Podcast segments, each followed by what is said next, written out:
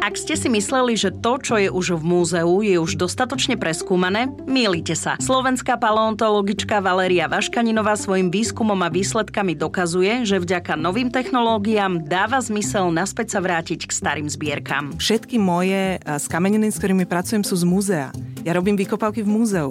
A ten, taký ten pocit, ktorý často vedci majú, že to, čo už je múzeu, to už je preskúmané, s tým nemá zmysel pracovať. A ja aj svojim výskumom, aj svojimi výsledkami sa im snažím povedať, nie, my máme nové technológie a dáva zmysel sa naspäť vrátiť k tým starým zbierkam, ktoré už máme. Valéria spolu s kolegami z týmu pod vedením výskumníkov z Karlovej univerzity v Prahe odhalili poslednú večeru trilobita, ktorý je starý takmer pol miliardy rokov. Trilobit medzi bestavovcami z toho fosílneho materiálu je asi by som povedala jeden z najznámejších a najobľúbenejších e, nálezov. Nedá sa to úplne tak povedať o Slovensku, pretože na Slovensku takto staré vrstvy nemáme, ale v Česku je to extrémne populárna skamenelina. Vedecká práca, ktorej druhou autorkou je Slovenka Valéria Vaškaninová, vyšla v prestížnom vedeckom časopise Nature. Vďaka synchrotrónu, čo je typ urychľovača častíc, dokázali detailne popísať celú tráviacu sústavu trilobita. Zjednodušene predstavte si to ako také mušličky alebo úlomky vápenatých rôznych skránok. A on, jak bol taký ten vysavač, tak on to proste bral, ako to prišlo. To znamená, že aj živé, aj mŕtve. Predstavujem vám paleontologičku Valériu Vaškaninovú, ktorej sa s týmom na Karlovej univerzite v Prahe podarilo odhaliť poslednú večeru Trilobita. Ja som Oli Čupinková a počúvate podcast Slováci v zahraničí. Je to téma, v ktorej nie som až tak doma, ale veľmi rada sa rozprávam aj o veciach, ktorým až tak nerozumiem a obzvlášť s ľuďmi, ktorí tomu rozumejú veľmi dobre. A veľmi sa teším, že dnes v štúdiu Rádia Express môžem privítať paleontologičku Valériu Vaškaninovú. Ahoj Valéria. Ahoj. Ako sa máš? Dobre. Dobre? Áno. Valéria, ty e, momentálne pôsobíš v Českej republike. My sme už spolu rozhovor robili v podcaste Slováci v zahraničí, ale bol taký kratší. Vtedy sa ti podarila jedna taká vec, že tiež ti vyšiel taký článok o objave zubov u evolučne najstarších čeľustnatých stavovcov. Áno, je to tak, veľmi presne. A my sa teraz stretávame aj kvôli tomu a vďaka tomu, že sa ti podaril takisto s ďalším tímom, s ktorým si spolupracovala a povieme si o ňom viac, taký unikátny objav. Vy ste odhalili poslednú večeru tvora starého takmer pol miliardy rokov. O akého tvora ide?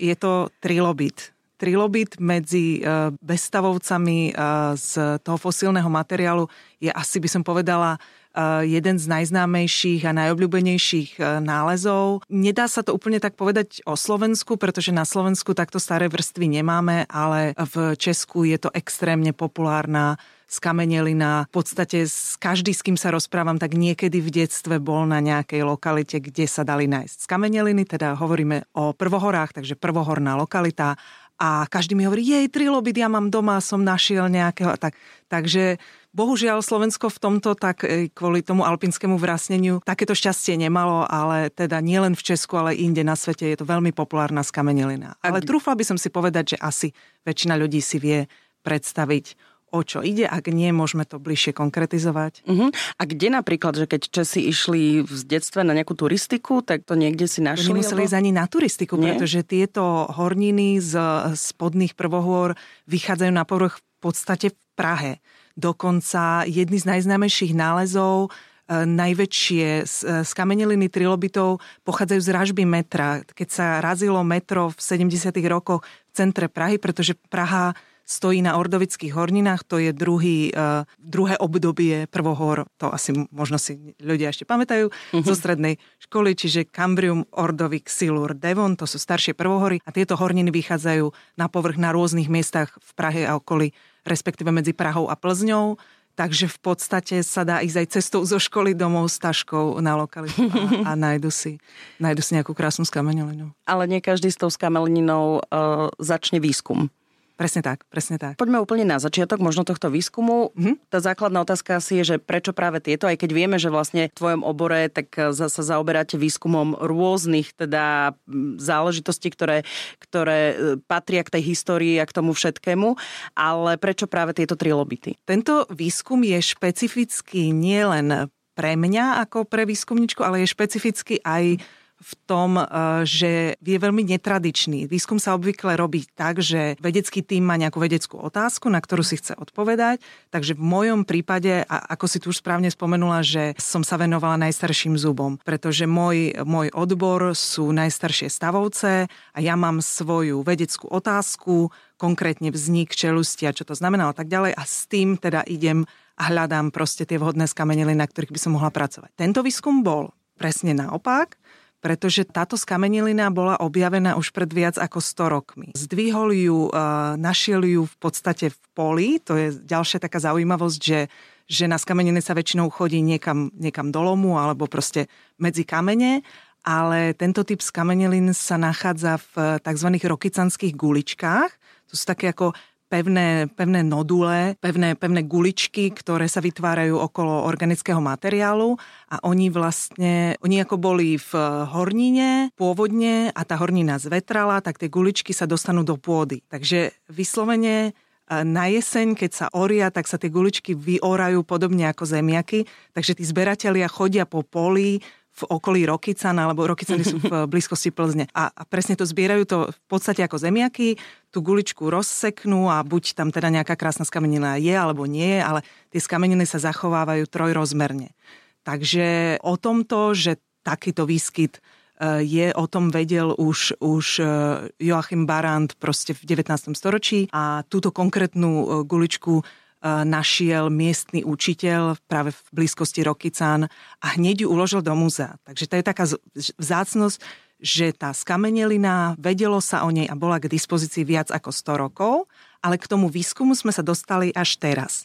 Takže to nie je o tom, že niečo wow. hľadáme a nájdeme to, ale už to bolo pred našimi očami a trvalo to takto veľmi dlhú dobu, kým sme vôbec zistili, že má potenciál – to znamená, že, že si začali vedci všímať, že tam presvítajú pod tým pancierom, pretože on je to, on je to e, článkonožec, takže má pancier a pod pancierom presvítali nejaké drobné schránky.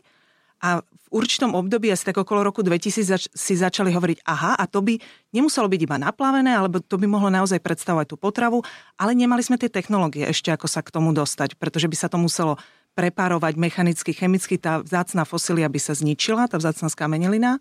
Takže to muselo čakať ďalších 18 rokov, aby sa dostala e, na ten synchrotron, to predpokladám, že o tom ešte budeme viacej rozprávať. Určite áno, ja si ten synchrotron pamätám z nášho posledného áno, rozhovoru áno. a určite si o ňom ešte povieme. Ale vieš, čo je pre mňa fascinujúce, že prvé to, čo si povedala, že niečo už bolo objavené a vedci sa stále k tomu výskumu ako keby vracajú, alebo možno k tej konkrétnej záležitosti. No oni to práve nerobia a my im svojim chc- výskumom chceme ukázať, že má zmysel Vy ako paleontológovia. Konkrétne náš ano. tým.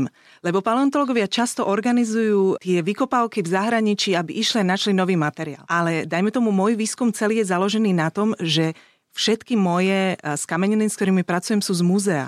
Ja robím vykopávky v múzeu. A ten taký ten pocit, ktorý často vedci majú, že to, čo už je múzeu, to už je preskúmané, s tým nemá zmysel pracovať. A ja aj svojim výskumom, aj svojimi výsledkami sa im snažím povedať, nie, my máme nové technológie a dáva zmysel sa naspäť vrátiť k tým starým zbierkam, ktoré už máme. Okrem toho, keď, keď sa rozprávame i o tom, E, životné prostredie, udržateľnosť CO2, čiže nemá zmysel lietať niekde po svete a hľadať nové veci, lebo tam pod nosom wow. už to všetko je. A my máme dnes technológie, kde už sa dokážeme, dokážeme odhaliť ten potenciál toho materiálu, ktorý on mal, ale nevedeli sme sa k nemu dostať kým budeme ešte ďalej pokračovať. Valeria, čiže môžem si niekedy akože predstaviť aj to, že ty keď si niekde v múzeu, na návšteve a teraz to tak pozeráš, všetky tie skameneliny alebo čo už bolo objavené a tak sa tak aj zamýšľaš nad tým, že no počkaj, nevrátime sa ešte k tomuto radšej? Že teda, po, ja sa nezamýšľam, keď, ja už mám vytipované, ktoré... Už vieš, hej, už máš zoznam. Áno, áno. Alebo mám aj predstavu, že čo by to asi malo byť z akej lokality, ako by to malo vyzerať a idem za tým kurátorom. Máte niečo také a tak ďalej pôsobíš v Českej republike. Môžeš, ja som na ťa? Ústave geológie a paleontológie Prírodovedeckej fakulty Univerzity Karlovej. Karlovej univerzity, ano. asi po slovensky sa hovorí. A moja pozícia je vedecký pracovník. Vedecký, vedecká pracovníčka. Pôsobila si aj vo Švedsku. Teraz už sa skončil ten výskum, tak e, teda nie teraz sa skončil, ale keď sa skončil ten výskum, tak sa vlastne vrátila do Prahy?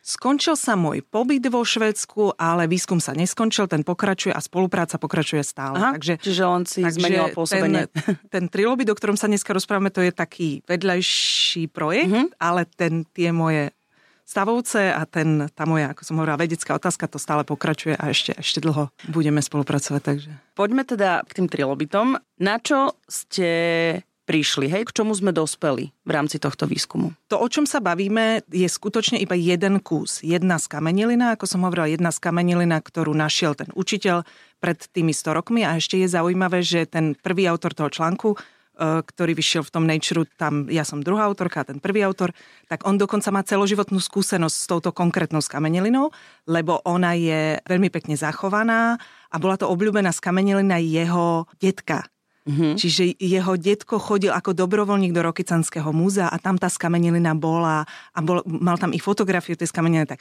Čiže tým, tým životom toho Petra Krafta, toho prvého autora, sa vlastne prelína celý život táto skamenilina. A prečo sme sa rozhodli, alebo prečo sa on rozhodol, že treba na nej pracovať, je e, práve preto, že trilobity e, boli extrémne úspešná skupina hlavne v spodných prvohorách, ako som hovorila, teda od Kambria do Devonu, oni proste bolo obrovské množstvo druhov a obrovské množstvo predpokladaných životných štýlov. Ale jeden drobný problém bol, že u nich sa v podstate ne, nikdy nezachoval priamy doklad o ich potrave, čo je zvláštne, pretože u rôznych iných skupín to máme. Jediné doklady, ktoré sme mali, boli výliadky čreva, výliadky tráviaceho systému. To znamená, že pravdepodobne v nejakom predsmrtnom krči on vdýchol do seba ten sediment, takže my sme mali zachovaný tvar tráviacej sústavy, ale často iba v 2D, že to nebolo v 3D, že to bolo proste nejak e, stlačené.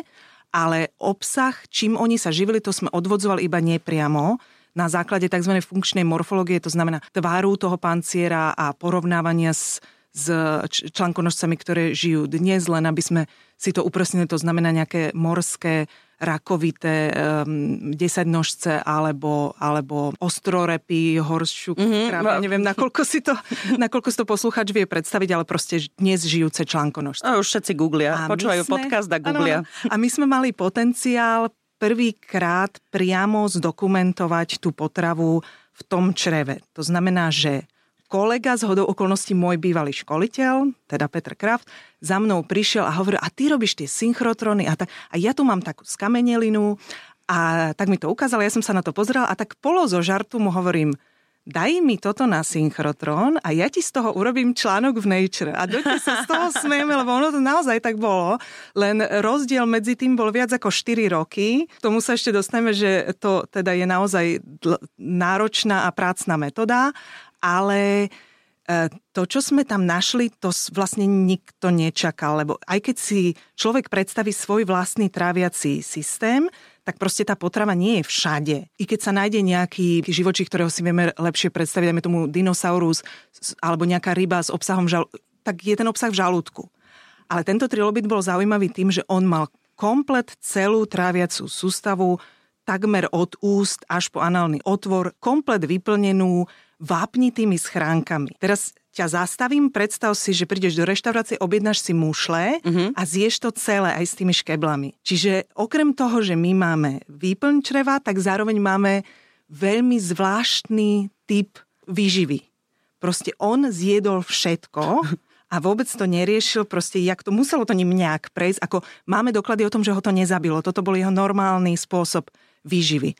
Ale dnešné rakovité a tak ďalej majú podobné proste životné cykly. Takže my aj vieme povedať, že my tam máme zachytený určitú fázu životného cyklu. Že on mal fázy, keď jedol menej, keď jedol viac a my sme ho trafili v tom, keď bol najviac... Keď bol najedený. A presne ako si hovorila, pol, pol miliardy rokov ale my máme takú fotku z jeho života, že proste ten deň zrovna z nejakého sa dobre dôvodu najedol. sa dobre najedol. Áno, to áno. je neskutočné. Toto je, čo rozprávaš, je podľa mňa neskutočné. A, na, a vlastne jedol a prišiel na ňo nejaký ten, e, nejaké to prúd bahna, ktorý ho zabil a pochoval. A ešte on to teda nevedel, lebo, lebo trilobity, keď išla na nich hrozba, tak sa stočili do guličky. Tie guličky bežne môžete nájsť aj v okolí Prahy. Čiže on ešte ani to nevedel, že to na ňo ide, lebo sa ani nestihol do tej guličky stočiť ale je tam toho ešte viac. toto je, ako, toto je neskutočné. Ako, poviem ti úprimne, že keď si o tom čítam, A keď som si to čítala, tak si hovorím, dobre, verím, že Valeria mi to vysvetlí, ale ako to hovoríš, vieš to podľa mňa veľmi dobre prerozprávať a vysvetliť, že ja som z toho tak nadšená a tomu rozumiem. Vôbec ma to, úprimne, vôbec ma to nenudí a som z toho akože fascinovaná, že aké neskutočné veci sa dokážu objaviť a zistiť. A poznám mojich kolegov z Hemendexu, z Radia Express, že Ďuro s Marekom, keď im budem rozprávať tento príbeh a to, čo sa vám podarilo, tak ich prvá otázka určite bude, že či nevieme zistiť, že čo teda jedol. Áno, vieme zistiť presne, čo jedol a to bolo fascinujúce aj pre mňa, lebo ako hovorím, ja nie som odborník na bezstavovce. Ale my sme ho oskenovali vo veľmi vysokom rozlíšení, na tom synchrotrone. Budeme si hovoriť, čo je synchrotron, alebo Áno, uh, sú veľké mo- môžeme teraz, už môžeme, môžeme povedať o synchrotrone. Áno, povedzme. Synchrotron, keď si posluchači predstavia taký ten CERN urýchlovač častíc v Švajčiarsku, to asi Áno. každý vie, ale my sme teda boli na Európskom synchrotrone v Grenobli, vo Francúzsku viem, že aj e, Slovenská republika prispieva na tento, pretože to je spoločný projekt rôznych európskych krajín, takže aj slovenské, to znamená aj slovenskí vedci, ak majú záujem, tak tam, tak tam môžu ísť skenovať. E, nemusí sa za to ani platiť, pretože je to, je to v podobe grantovej súťaže. Človek požiada o skenovací čas a ak ten čas dostane, tak je to celé zadarmo, takže to nie je o tom, že musíte byť nejaký bohatý tým Kúpiť si jeden synchrotron. Si, môžete si kúpiť, ak máte, ale keď nie, tak sa dá aj takýmto spôsobom. Takže vlastne sme vyhrali tú súťaž a tam e, princíp synchrotronu je, že to je urychlovač elektrónov na takmer rýchlosť svetla, čím vzniká e, žiarenie rentgenové, ktoré je e, extrémne, extrémne tvrdé a extrémne jasné. Ja nie som fyzik, tak nejdeme nikam ďalej, aby keby nás náhodou nejakí fyzici po, počúvali, tak e, neodhalila. Princíp je ten, e, podstate je to rentgen ako nemocničné CT, to znamená presvieti, akorát, že on presvieti naozaj aj pevné materiály, aj, aj ten kameň a dostaneme vyslovene také isté rezy, ako keď idete na CT alebo na MR do nemocnice a to, čo robím ja potom ako v tom rekonštrukčnom softveri je, že dám si tie rezy dohromady a vyplňujem si tie štruktúry, ktoré tam mám a vznikne mi ten 3D e, model. A e, v prípade tohoto trilobita sa nám všetko zachovalo ako prázdne dutinky, takže ten počítač alebo umelá inteligencia, ako sa bavíme umelá inteligencia zvládne toto by umelá inteligencia nezvládla, takže sa to muselo robiť mechanicky, pomaly oddielovať jednotlivé tie zbytky, ktoré boli v tom traviacom trakte. Preto to trvalo proste roky, kým tie, ja, ja ti potom poskytnem tie obrázky, tak aby si, aby si posluchači vedeli predstaviť, ako to vo finále vyzerá. Ale my sme boli schopní určiť nielen, akého typu sú tie schránky, ktoré boli v tom jeho traviacom trakte, to znamená, tam sa našli e, lasturnatky, um, hyolity, to je taká vymretá skupina, ostnokošce a proste také drobné bezstavovce, mm-hmm. ktoré žili na, na dne. On, jak bol taký ten vysavač, tak on to proste bral, ako to prišlo, to znamená, že aj živé, aj mŕtvé, a nemal moc, on nemal moc schopnosť si to nadrtiť, to znamená, že buď boli tenkostené, ktoré sa mu podarilo nadrtiť, alebo nejaké ako hrubšie, ale fascinujúce je to, že oni tie, ktoré zjedol celé, boli tak krásne zachované. A ten synchroton to tak krásne dokáže, že my sme do, do druhov a do rodov boli schopní určiť, čo on jedol. A naozaj sú tu tie rody, ktoré sa tam vyskytujú v tom, takže proste detaily úplne neuveriteľným spôsobom. A to ešte nekončí, pretože vlastne sme si všimli, alebo teda kolega si všimol, že oni vôbec nie sú rozpustené tie schránky. A keď aj robila som si taký pokus, ale proste keby ty si naozaj zjedla tie mušle aj s tými schránkami a tvoj zažívací e, trakt je e, kyslý, máš kyslé pH, tak tie schránky by sa začali rozpúšťať. Pretože e, uhličitan vápenatý v i bežnom kuchynskom octe sa začne proste rozpúšťať. Ale tieto schránky vôbec rozpustené nie sú, takže z toho my dokážeme odvodiť aj pH, ktoré on mal v zažívacom trakte.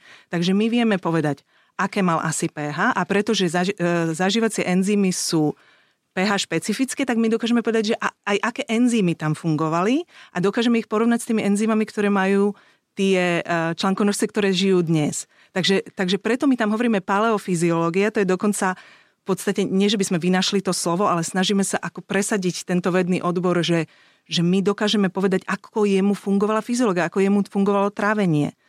Až takto ďaleko sme sa dostali. Stále sme na tých pol miliarde. Je to, je to šialené, že, že aj po, aj po toľkých rokoch sa cez tú technológiu vieš dostať k tomu, že zrazu vieš takto detailne popísať, čo ten trilobit jedol. No, no teda zjedol. A čo jedol, ale aj ako jedol a čo to vlastne, čo to vlastne ako pre neho znamenalo.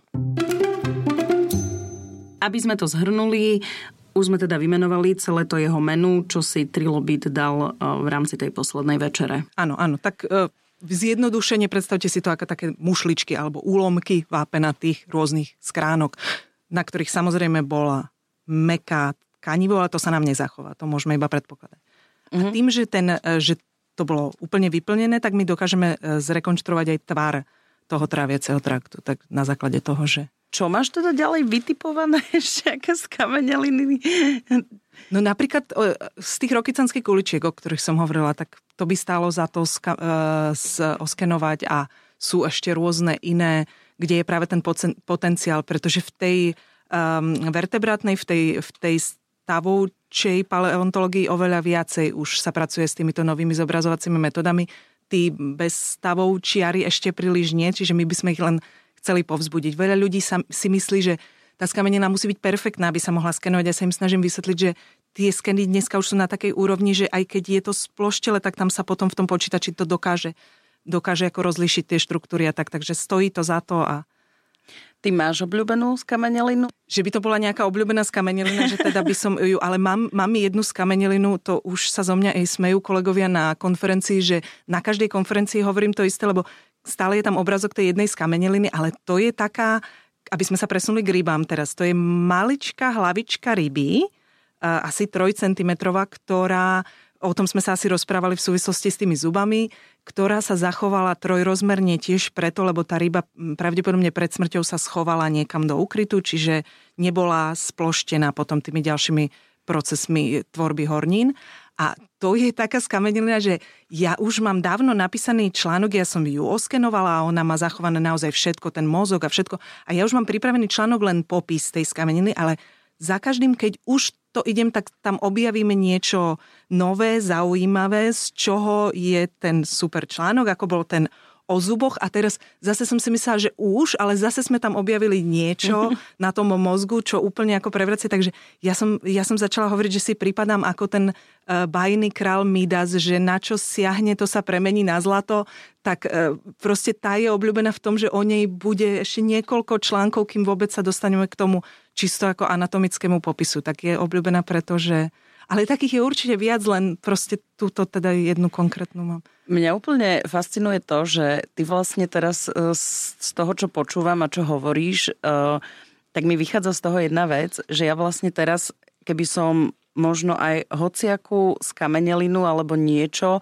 našla e, doma, čo je odložené, aby som ti to priniesla, tak ty by si sa na to pozrela, že či teda tam niečo nenájdeme? No. Je, akože je, je to tak je v jednoduchosti povedané, aj keď chápem, že sa zameriavaš na to, čo je v múzeu, čo je akože, ano, že ano. zase nebudeš strácať čas takýmito, že ne, nejaký kamienok alebo nejakú hociakú inú skamenelinu ti donesiem. V jednoduchosti to tak je, áno, že mám mám aj, že zberateľ mi doniesol niečo, čo sme nakoniec skenovali a pravdepodobne je to úplne nový rod a tak, takže Takže môže byť aj... Úplne nové niečo, áno. sa objaví, áno.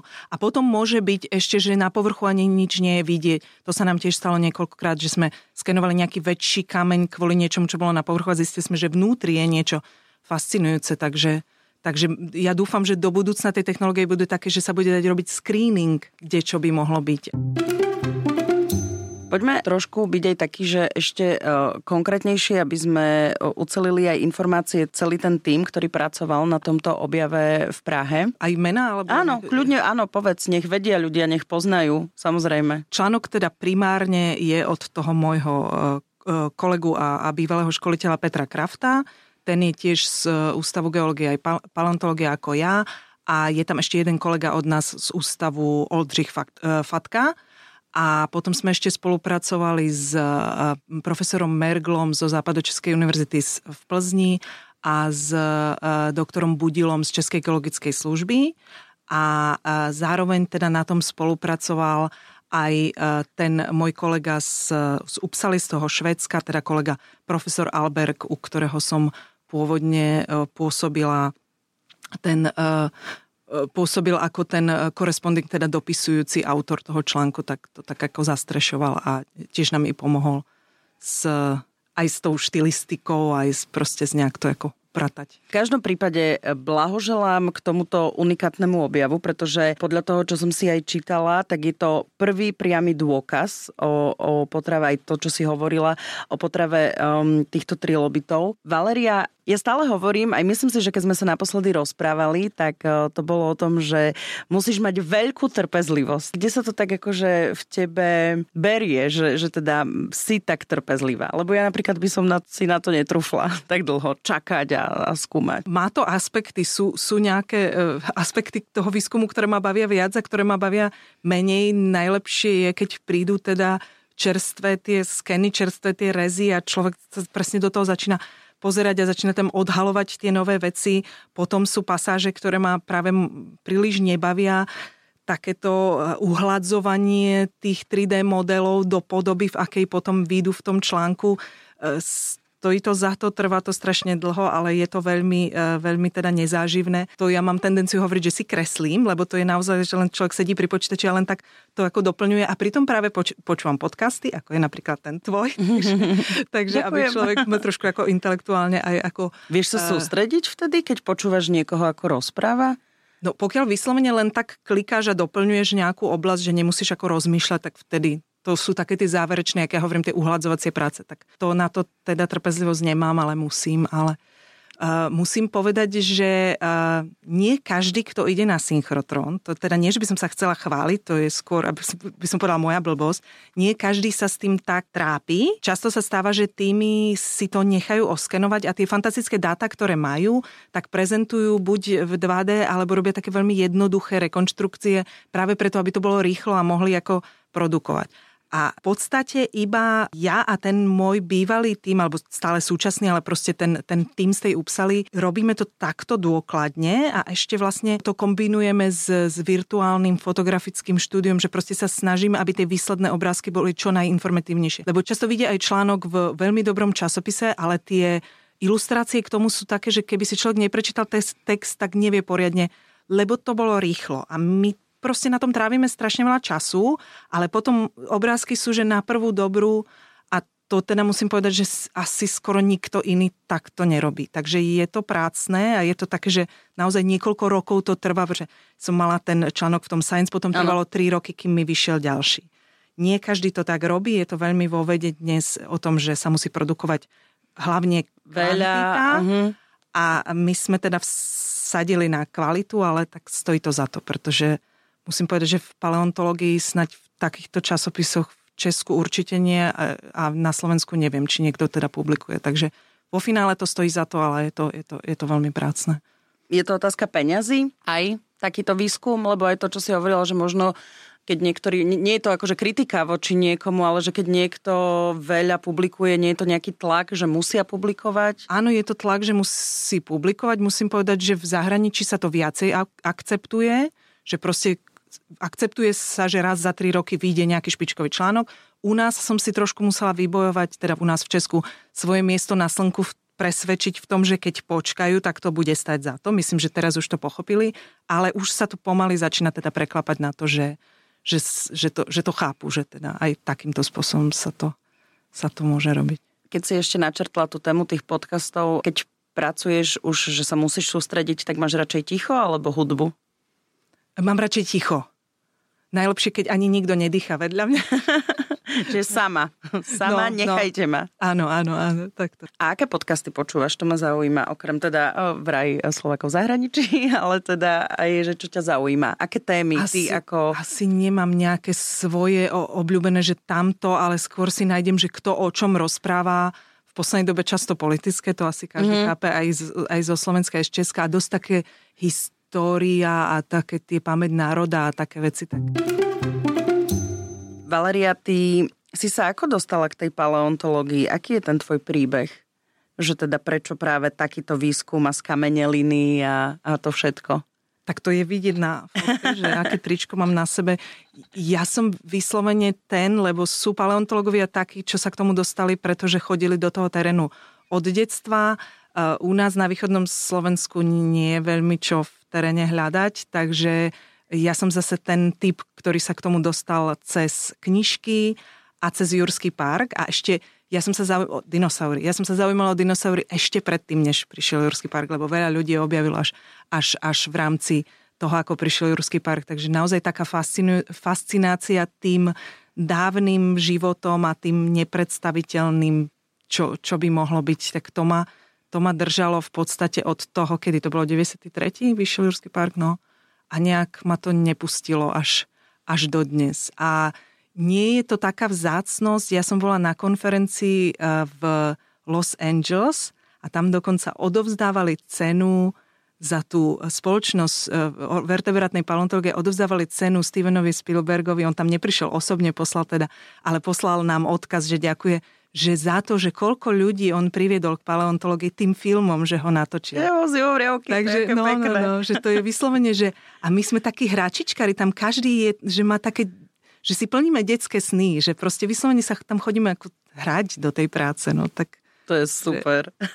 takže takto aj lákame nových študentov, že, lebo tí rodičia stále a, a budú zarábať peniaze a tak. A, a my hovoríme, ale tu sa ráno tešíte do roboty a máte to vy tam, kde dostávate tie veľké peniaze, tak každý si to musí Chodievaš aj na také nejaké prednášky alebo takto, že, že možno k stredoškolákom ako motivácia, že štú, štúdium paleontológie? Niekedy áno, ale to, to bolo v rámci takého toho deň otvorených dverí, prídu stredoškoláci mm-hmm. Tak, e, tak ma tam dali, že ty Valeria, choď a ukážem, že čo všetko sa dá. Tak oni si potom chudáci mysleli, že my len teda s počítačmi robíme, ale tak e, bolo to, bolo to atraktívne pre tých stredoškolákov. Čo sa ťa napríklad tak pýtajú študenti? keď prídu k vám na deň otvorených dverí a, a zrazu vidia ľudí, ktorí pracujú presne o tom možno, o čom oni snívali alebo si predstavujú, že by možno mohli robiť? Študenti sa ma pýtajú skôr také, že či sa dá, ako sa dá, ako vyzerá môj deň a či teda naozaj je to všetko také zábavné, ako my to prezentujeme, že úplne inak, že tí rodičia sa pýtajú a uplatní sa, bude mať peniaze a tak. A študenti skôr tak, ako a dostanem sa do terénu a budem môcť aj toto. A že proste, že je to také rozmanité a že to nie je stále to isté a proste akože pevná pracovná doba a tak. Takže tak v rámci asi toho výskumu je to vždy o tom človeku, nie? Že do akej miery chce na tom pracovať a ty sama ano. si vieš určiť, kedy si chceš od, asi oddychnúť, alebo nepra, neviem, či pracuješ, e, asi nepracuješ stále 5 hodín denne, ale ani 15 hodín denne? No podľa toho, jak, jak je potreba. No. Ale mm. proste človek musí byť fanatik. Ako nie je to o tom, pretože tá naša e, práca má aj svoje úskalie v zmysle z, zháňania grantov a človek nikdy nemá poriadne istotu, pokiaľ nie je nejaký vyslovene senior. Myslím senior ako pozične. Takže e, musí byť do toho zapálený a musí mu to stať za to. No. Proste určitej chvíli to ten človek, ktorý na to nemá, tak to vzdá a ide pracovať niekam, kde má teda svoje isté a nejakú pracovnú dobu a tak. Ale keď je zapálený fanatik, tak to stojí za to. Keď sa ešte bavíme o, o tom výskume, každý výskum má nejaké fázy a napríklad keď e, sme sa my naposledy rozprávali a boli sme v tej fáze, že e, ti vyšiel e, článok vo vedeckom časopise Science o objave zubov u evolučne najstarších čelustnatých stavovcov, Čítam to, aby som to nepoplietla, prosím pekne. Výborné. Čítať viem. Tak, uh, tak čo sa vlastne odvtedy udialo za ten čas? Čo sme sa teda nevideli? Že ono, keď už je to vydané, tak ty potom chodíš to ešte niekam prezentovať? Alebo akým životom si žije ten výskum ďalej, keď už ho takto zverejníš? To sa priznám, že, a to asi hovorím za, za všetkých kolegov, to je totiž hrozne frustrujúce. Pretože vás ten článok a tá práca vás baví v čase, keď na tom pracujete, ale vtedy o tom nesmiete rozprávať, lebo ešte to nie je publikované. Potom sa to pošle do časopisu, potom sú kolečka tých recenzných konaní a sa to piluje a obrázky a to také. A vy medzi tým už pracujete na niečom ďalšom, čo sa vám zdá fascinujúce a a potom zrazu to je prijaté, potom to trvá, kým to vyjde, potom to zrazu vyjde a teraz ja som taká, že Ježiš, ten trilobit, veď to už bolo dávno, veď mne už sa o tom nechce rozprávať, lebo my sme o tom diskutovali vtedy s kolegami, že čo si myslíte a tak ďalej, ale to už je preč, to už je publika. Čiže ja by som teraz najradšej sa s tebou rozprával o tom, čo, na čom teraz pracujem, lebo to mi príde ešte oveľa viacej fascinujúcejšie. Ako ale to, nemôžeš. Čo, ale nemôžem, alebo teda off record, tak to už je taký údel, bohužiaľ. No a tak áno, a prezentuje sa. A musím povedať, že tento trilobit robiť, lebo ty tiež hneď hovoríš, že je, ja tomu rozumiem a, a, a vlastne to chápem, tento trilobit má veľmi veľký mediálny zásah aj čo sledujú u nás na našom PR oddelení, oveľa väčší, ako, ako je to normálne o takého typu článku, lebo presne každý hneď vie, každému to príde atraktívne, má to pekné obrázky a tak, takže musím povedať, že aj na svete, aj, aj, aj v Česku, aj že veľmi sme v nejakých ako najlepšom percentile článkov, ktoré vyšli v ten týždeň i vôbec všeobecne aj v Nature, čo sa dostali do médií, takže veľmi je to populárne, pretože sa to tak ľahko predáva, keby som to mala povedať tak, takýmto slovom. Ľahko sa to interpretuje. Ty si aký typ človeka, že máš rada tú prácu v tom labáku, alebo teda v tej svojej, v tom ofise, kde, kde skúmaš všetky tie veci, píšeš tie články a zapisuješ si tie veci, ktoré si prišla a potom musíš ísť vlastne prezentovať ten svoj výskum. Ako to ty, e, ako to ty vnímaš? Moc sa mi do toho nechce. ale lebo, lebo ja musím, prepáč, lebo ja musím povedať, že ja som to už vlastne počas tohto nahrávania raz povedala, že to, ako to rozprávaš, tak tomu rozumiem. Takže ti to hmm. ide veľmi dobre, že, že dobre sa to počúva, to, čo hovoríš, že tým veciam rozumieme tu je taká uvoľnenejšia atmosféra, nesvietia na mňa kamery a, a proste aj s tebou dobre sa rozpráva. Ďakujem. Čiže je to jednoduchšie, takže i, nie je to nejaká katastrofa, no proste človeku sa do toho nechce, ale akože uh, mám kolegov, ktorí veľmi radí a sú také typy, hej, tak Áno, je veľa teda typov. Úplne, úplne nie som. Konkrétne teda ten Peter Kraft, ten prvý autor, tak on veľmi nechce a s krajným seba zaprením teda, lebo tak musíme aj ústav prezentovať a, a proste fakultu, univerzitu a tak ďalej. Ale aj chceme to teda informovať e, tú verejnosť o tom. Takže sú to také rozporúplné pocity, ale, ale človek to rád urobí. No. Najlepšie s, s niekým pri káve to rozprávať, tak to je tak najlepšie je mm, niečo, čo sme o tých trilobitoch zabudli povedať? Áno, ešte ma napadla jedna vec. Ešte mi napadla jedna vec, pretože on ten trilobit, e, ako som hovorila, čo sme všetko my z toho vyčítali, tak my sme zároveň vyčítali osud toho trilobita aj po tej smrti. A to konkrétne, ja som hovorila, že on bol teda ten mršinožrút, alebo dúfam, že to hovorím správne po slovensky, že jedol teda živé a mŕtve a on sám po svojej smrti sa stal potravou. A to my sme tiež boli schopní tam zrekonštruovať, pretože sme našli uh, tunely, závrty, ktorými sa nejaký drobný mršinožrutí, asi nejakého červovitého typu, alebo nebudem sa púšťať do toho, čo to bolo zač, niečo mekotele, zavrtalo do jeho mŕtvolky a to ja som tam bola schopná zrekonštruovať tiež v 3D a zase sme boli schopní odvodiť ich e, správanie pretože on už bol e, pochovaný v tom bahne, ktorého teda zabilo, e, ležal na chrbte, to vieme, pretože vieme, z ktorej strany k nemu prišli tí, čo ho žrali, teda proste ho začali rozkladať. A aj sme si všimli takú zaujímavosť, lebo často sa stáva, ono je to bežné, tieto tunel, tunely tých mršino, mršino e, žrútov sa objavujú bežne, ale často práve smerujú do toho tráviaceho traktu. A my sme si všimli, že oni smerujú na iné miesta a tomu tráviacemu traktu sa veľmi e, vyhýbali, tak sme sa zamýšľali nad tým, čím to je. A vlastne nám došlo, že po uhyne toho organizmu tie enzymy, ktoré predtým rozkladali potravu, tak oni vlastne začnú rozkladať, proste to telo sa natrávi samo seba zvnútra, teda to je súčasť toho toho procesu posmrtného. Takže zrejme oni sa tam dostali veľmi skoro po tom, čo on uhynul a nemohli ísť do toho čreva, lebo on by ich tam bol strávil. Čiže my dokážeme povedať aj kedy oni tam boli a dokážeme povedať, ako rýchlo sa tá gulička tvrdá, ktorá ho vlastne zakonzervovala, okolo neho vytvorila, pretože my vidíme, kde oni vyžierali, ale vidíme, že neodišli. Keby stihli utiec, tak tie stopy by mali tvar U, bola by tam tá uniková stopa. Takže Takže my máme tam e, dva také fotografické zábery. Jednak máme fotografický záber fázy svojho životného cyklu, v ktorej on bol. Bol vo fázi cyklu, že sa prežieral z nejakého dôvodu a zároveň tam máme ďalšiu fotku toho presného bodu, kedy, čo, ako sa stalo po jeho smrti a ako rýchlo proste on bol tam zakonzervovaný. Neuveriteľne, ja som z toho tiež fascinovaná, že čo všetko sa dá a takýchto, takýchto guličiek je x. A to, toto bolo len šťastie, že ak, ako sa rozsekla tá gulička, takže to tam bolo vidieť trošku, tie, tie mušličky, ale toho môže byť oveľa viac. No, to no dobre si si vybrala. No. Vieš, keď si povedala, že tu, lebo ty si vravala, že tu z múzea, nie? Si, uh, si zobrala na ten výskum. Áno, áno, to z múzea, ale mali sme to vytipované z nejakého dôvodu. Ale ono toho môže byť práve oveľa, oveľa viac. Chcela som ukončiť už tento rozhovor, ale Počas rozhovoru som si zapísala jednu poznámku, ktorú som si teraz e, ešte prečítala. Valeria, čo umelá inteligencia a paleontológia. Aký tam bude alebo je aktuálne vzťah? Ja osobne sa zatiaľ vyhýbam umelej inteligencii. Viem o tom, že sa používa. Asi na texty je dobrá, na také nejaké jednoduchšie texty, alebo proste myslím si, že i niekoľko popularizačných článkov, ktoré vyšli, takže už napísala umelá inteligencia, napísala ich veľmi dobre, ale to len odhadujem.